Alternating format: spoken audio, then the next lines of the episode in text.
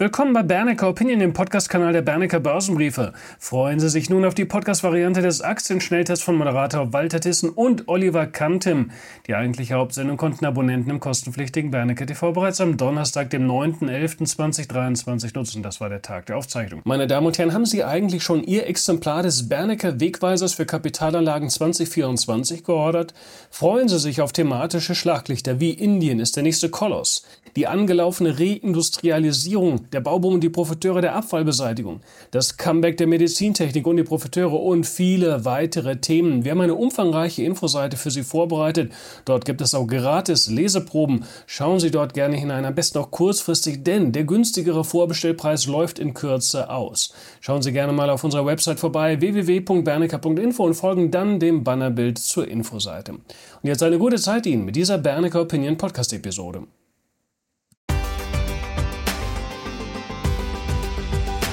Willkommen zum Schnelltest mit dem Blick auf Starbucks, Örsted, Seconet, Fortinet und Knaus Tabbert. Willkommen auch an die Zuschauer, die noch keine Bernecker TV-Abonnenten sind und den ersten Teil verpasst haben. Dort ging es um den DAX, den Ölpreis sowie um Henkel, Cancom und Arm Holdings. Legen wir direkt los mit der wohl bekanntesten Kaffeekette Starbucks. Ja, Starbucks ist äh, der weltgrößte Betreiber von Selbstbedienungscafés, äh, kennt sicherlich äh, jedermann. Man ist seit 1971 im Geschäft, betreibt äh, über 35.000 Cafés in über 80 Staaten dieser Welt.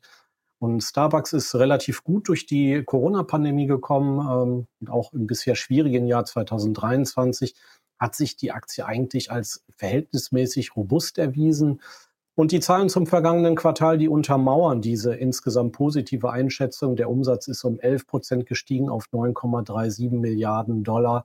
Der Gewinn pro Aktie ist um 30 Prozent gestiegen auf 1,06 Dollar. Erwartet worden sind äh, nur gut äh, 97 Cent gewesen. Man hat also die Erwartungen schlagen können. Ja, und auch ähm, die Erwartungen für das Gesamtjahr wurden von Starbucks äh, deutlich übertroffen.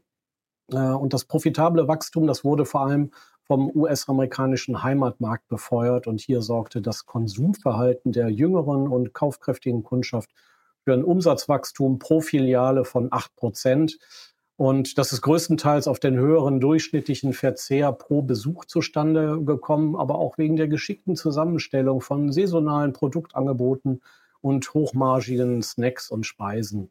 Und der Erfolg dieser Strategie, der spiegelt sich auch in der operativen Marge wieder. Die ist von 15,1 Prozent auf 18,2 Prozent verbessert worden.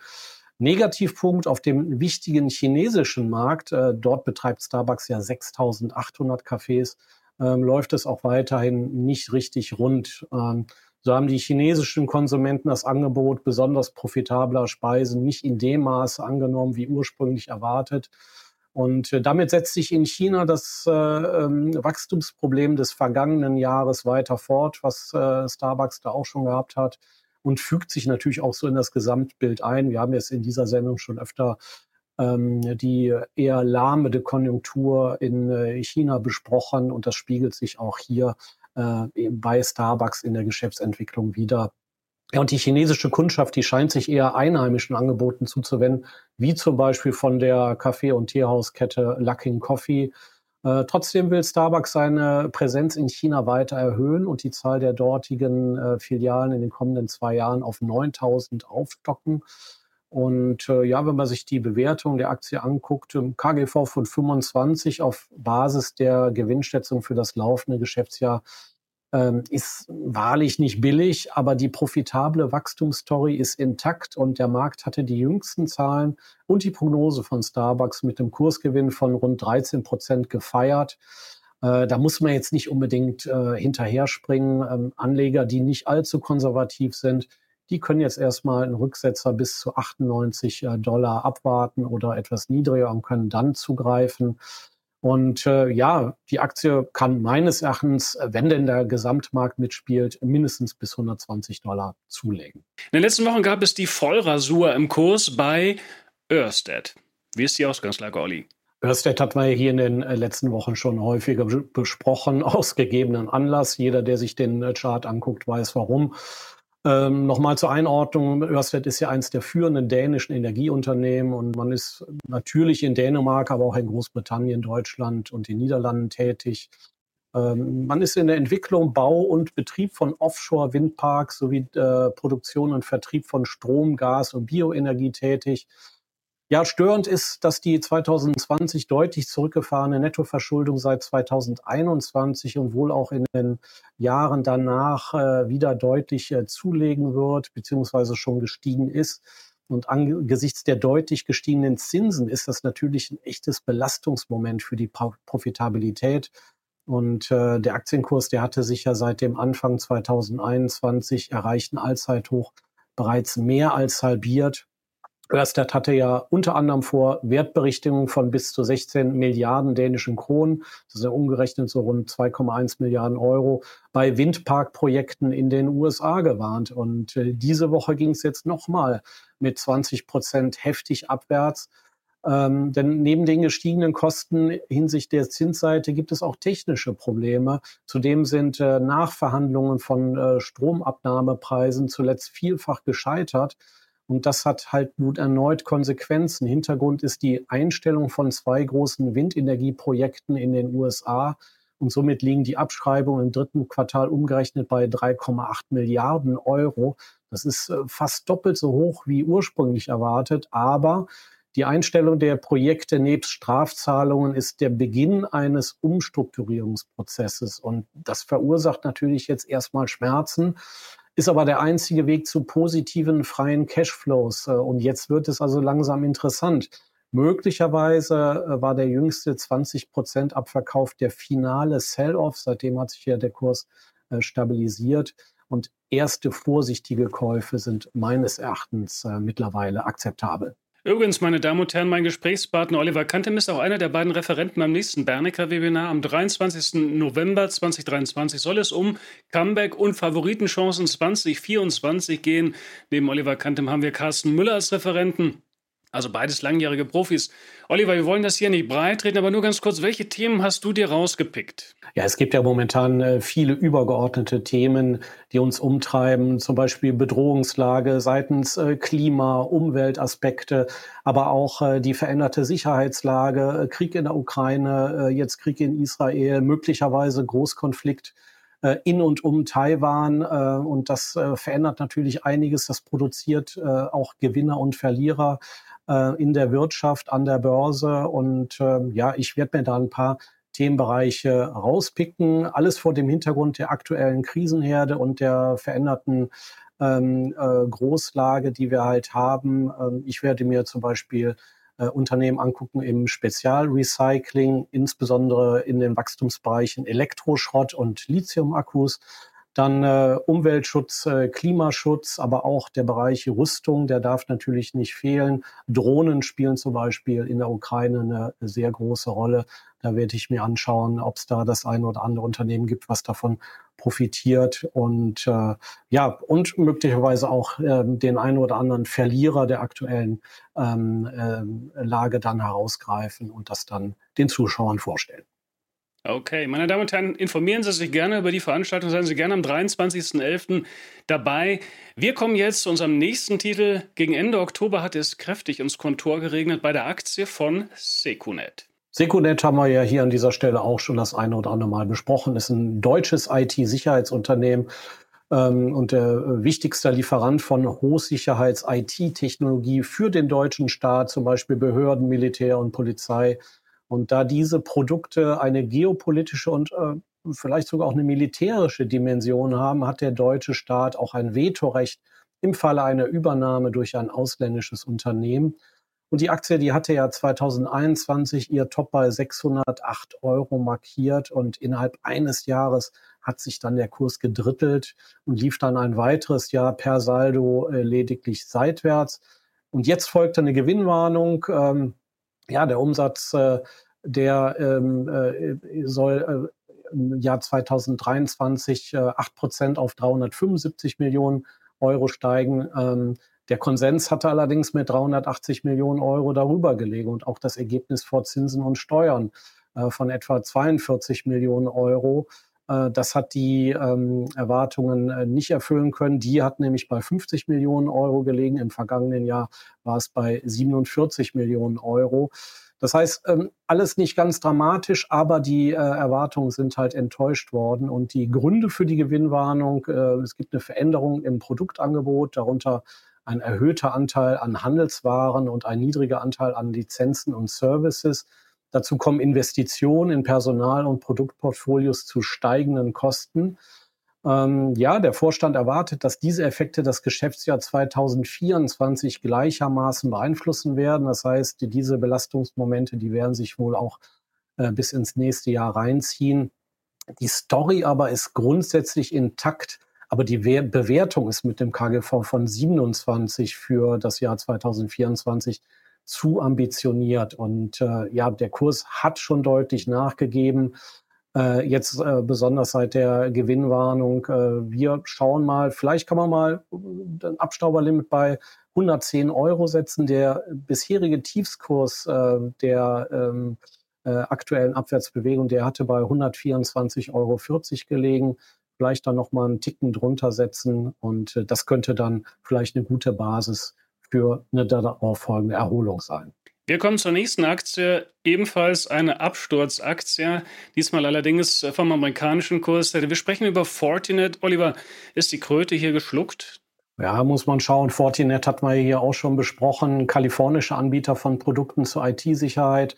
Man bietet unter anderem Firewalls, Antivirenprogramme und so weiter an. Und der Kurs, der hatte sich ja im Laufe der letzten drei Jahre teilweise versiebenfacht. Anfang August kam dann der jähe Absturz, als der Umsatz die Markterwartung verfehlt hatte und auch die Jahresprognose gesenkt wurde. Ja, man sieht auch Highflyer, die können tief fallen, wenn auch nur das kleinste Detail nicht stimmt. Ähm, das liegt natürlich auch an der äh, hohen Bewertung, denn zuvor hatte der Markt mit dem KGV von äh, bis zu 100 keinerlei Probleme. Ähm, und äh, wenn dann halt die ersten Details nicht stimmen, dann ähm, ist natürlich die Fallhöhe besonders hoch.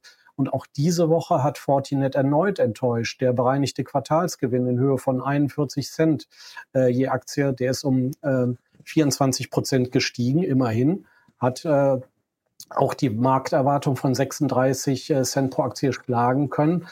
Aber äh, der Umsatz äh, in Höhe von 1,33 Milliarden Dollar, das war ein Plus von 16,1 Prozent, der hat die Erwartungen um 20 Millionen Dollar verfehlt. Ähm, ja, skeptisch wurde aber auch die Aussicht auf eine weitere, weitere, äh, weiter sinkende Nachfrage aufgenommen, ähm, ja, die in Richtung cloud-basierter Security abwandert und äh, der ohnehin schon reichlich verprügelte Kurs, der hat daraufhin nochmal 14 Prozent nachgegeben. Ähm, ja, Mitte August hatte ich ja hier an dieser Stelle eine Auffanglinie bei rund 50 Dollar vermutet und äh, genau dieses Niveau haben wir jetzt erreicht oder zeitweise leicht unterschritten. Die Aktie ist mit dem KGV von 30 zwar immer noch nicht günstig, aber sie wird es vermutlich auch niemals werden. Äh, aber zumindest ist jetzt die Bewertung in, in eine halbwegs vertretbare Bandbreite äh, angelangt. Und äh, mutige Anleger, die können jetzt vielleicht mal eine kleine Einstiegsposition kaufen, aber wer das macht, der sollte im Hinterkopf behalten, der, dass der Kurs nochmals, wenn es schlecht läuft, nochmal mindestens 10, 15 oder vielleicht 20 Prozent nachgeben könnte. Schauen wir auf den deutschen Kurszettel und zwar auf einen Spezialisten für Reisemobile, Caravans und Campervans. Die Rede ist von Knaus Tabat. Ja, das ist äh, eine Frage, äh, die bei uns vom äh, Aktionärsbriefboard gestellt wurde. Die anderen Kandidaten, das waren ja alles ähm, äh, äh, Unternehmen, die vorgeschlagen worden sind von unseren Zuschauern. Das jetzt also von unserem Aktionärsbriefboard. Äh, Knaus Tabat, deutscher Hersteller von Wohnmobilen und Wohnwagen. Und die Corona-Pandemie, die hatte Knaus Tabat ja zu einem ungeahnten Geschäftsaufschwung verholfen. Aber auch nach Corona geht das Wachstum weiter. Auch für das dritte Quartal hat Knaus Tabat wieder sehr überzeugende Zahlen vorgelegt. Äh, der Umsatz ist um gut ein Viertel auf 319 Millionen Euro gestiegen. Das bereinigte EBTA hat sich auf knapp 19 Millionen Euro mehr als verdreifacht. Und ähm, zum Nachsteuergewinn gab es keine gesonderten Angaben für das dritte Quartal. Aber in den ersten neun Monaten äh, lag er mit rund 45 Millionen Euro bei einem Mehrfachen des Vorjahres, Vorjahreszeitraums. Und mit dem Ergebnis der ersten neun Monate dieses Jahres hat Knaus Tabbert schon jetzt das Gesamtjahresergebnis von 2022 übertroffen. Ja, die seit Juli andauernde Korrekturphase, die scheint mittlerweile ihr Ende gefunden zu haben. Der vorläufige Boden, der dürfte sich bei etwas über 41 Euro etabliert haben. Mit einem KGV von knapp 6 per 2024 ist die Aktie zudem sehr preiswert. Ja, also sowohl das Zahlenwerk als auch die Charttechnik, äh, wenn wir jetzt mal von dieser Stabilisierung bei etwas über 41 Euro ausgehen, äh, beides spricht eigentlich jetzt eher mal für einen Einstieg, aber die Markttechnik, die zeichnet allerdings auch ein anderes Bild. Wir haben zum Beispiel ein frisches Todeskreuz. Todeskreuz ist ja, wenn die ähm, die 50-Tages-Durchschnittslinie, äh, die äh, den 200-Tage äh, Durchschnitt von oben nach unten schneidet. Das ist jetzt gerade geschehen. Ähm, da fragt man sich, äh, sehr gutes Zahlenmaterial, aber trotzdem dann ein Todeskreuz. Weiß der Markt irgendwas, was wir nicht wissen? Und äh, deswegen muss man vielleicht auch ein bisschen vorsichtig sein. Ähm, wichtig ist jetzt erstmal, dass die Unterstützung bei 39, 41 Euro, da ist so eine Unterstützungszone, dass das erstmal hält. Wer äh, in der Aktie investiert ist oder jetzt vielleicht sogar ähm, dieses Kursniveau zum Kauf nutzt, der sollte vielleicht dann aber die Position doch mit dem engen Stop-Loss-Limit absichern. Und äh, das würde ich so bei 37,50 Euro ansetzen. Wir dürfen uns nun verabschieden. Vielen Dank an Oliver Kantem. Lieben Dank an alle Zuschauerinnen und Zuschauer für Ihr Interesse. Wenn Sie mögen, stöbern Sie gleich noch ein wenig in der Rubrik Produkte auf unserer Webseite www.bernecker.info. Und jetzt Ihnen schon mal ein richtig gutes Wochenende. Machen Sie es gut. Meine Damen und Herren, wenn Ihnen diese Episode gefallen hat, empfehlen Sie uns doch gerne weiter, beziehungsweise geben Sie uns doch gerne eine positive Bewertung und unterstützen Sie unsere Arbeit auf diese Weise. Ja, und schauen Sie doch gleich mal auf unserer Website vorbei, www.bernecker.info. Stöbern Sie gern mal ein wenig in der Rubrik Produkte. Ihnen noch einen richtig guten Rest vom Tag. Machen Sie es gut. Bitte beachten Sie die nachfolgenden rechtlichen Hinweise. Die Veröffentlichungen werden von der Hansa Bernecker Börsenbriefe GmbH erstellt. Sie dienen ausschließlich der Information und sind kein Ersatz für eine klassische Anlageberatung. Mit den Veröffentlichungen wird weder ein Angebot zum Verkauf, Kauf oder zur Zeichnung eines Wertpapiers oder Anlagetitels unterbreitet. Die in den Veröffentlichungen enthaltenen Informationen und Einschätzungen zu den Wertpapieren stellen keine Empfehlung dar, sich in den beschriebenen Wertpapieren zu engagieren. Die in den Veröffentlichungen gegebenen Informationen beruhen auf Quellen, die wir für zuverlässig erachten, jedoch keiner neutralen Prüfung unterzogen haben. Die Hansa Bernecker Börsenbriefe GmbH übernimmt keine Gewähr und keine Haftung für die Richtigkeit und Vollständigkeit der hierin enthaltenen Informationen. Die in den Veröffentlichungen vertretenen Meinungen stellen ausschließlich die Auffassungen der Autoren, Redakteure bzw. Interviewgäste dar und können sich jederzeit ändern. Solche Meinungsäußerungen bzw. Änderungen müssen nicht veröffentlicht werden. Technische Analysen geben ebenfalls ausschließlich die Meinung der Redakteure bzw. Interviewgäste wieder und ersetzen keine individuelle Anlageberatung. Es ist nicht ausgeschlossen, dass Mitarbeiter oder Interviewgäste in Aktien oder sonstigen Anlageinstrumenten, die besprochen werden, selber investiert sind. Die vergangene Entwicklung besprochener Wertpapiere und Anlageinstrumente ist nicht notwendigerweise maßgeblich für die künftige Performance. Der Wert jedes Investments kann sowohl sinken als auch steigen und Anleger erhalten möglicherweise nicht den investierten Gesamtbetrag zurück. Im Einzelfall kann auch ein Totalverlust nicht ausgeschlossen werden. Auch könnten Veränderungen von Devisenkursen negative Wirkung auf Wert, Kurs oder Gewinn von Investments haben. Bei Investments, für die es keinen anerkannten Markt gibt, könnten Investoren außerdem Schwierigkeiten haben, diese zu veräußern oder zuverlässige Informationen über den Wert oder das Ausmaß des Risikos, dem ein Investment unterliegt, zu erhalten. Die Veröffentlichungen dürfen weder vollständig noch teilweise nachgedruckt oder in ein Informationssystem übertragen oder auf irgendeine Weise gespeichert werden, außer im Falle der vorherigen schriftlichen Genehmigung durch die Hansa Bernecker Börsenbriefe GmbH. Die Weiterleitung der Veröffentlichungen ist untersagt, davon ausgenommen sind Videoinhalte, die wir selbst über Social-Media-Kanäle, zum Beispiel YouTube, Facebook etc. veröffentlichen. Die Informationen in den Publikationen richten sich nur an Personen, denen nach dem für sie geltenden Recht entsprechende Informationen zur Verfügung gestellt werden dürfen. Insbesondere richten sie sich nicht an Bürger der USA sowie an Personen, die in den USA oder in einem ihrer Territorien, Besitzungen oder sonstigen Gebieten, die der Gerichtshoheit der USA unterstehen, wohnhaft sind oder dort ihren gewöhnlichen Aufenthalt haben. The information contained on this media content, newsletter, or video is intended solely for persons who may lawfully receive such information under applicable laws. And in particular, it is not directed at U.S. citizens and persons resident or ordinarily resident in the USA, its territories, possessions, or other areas subject to the jurisdiction of the USA.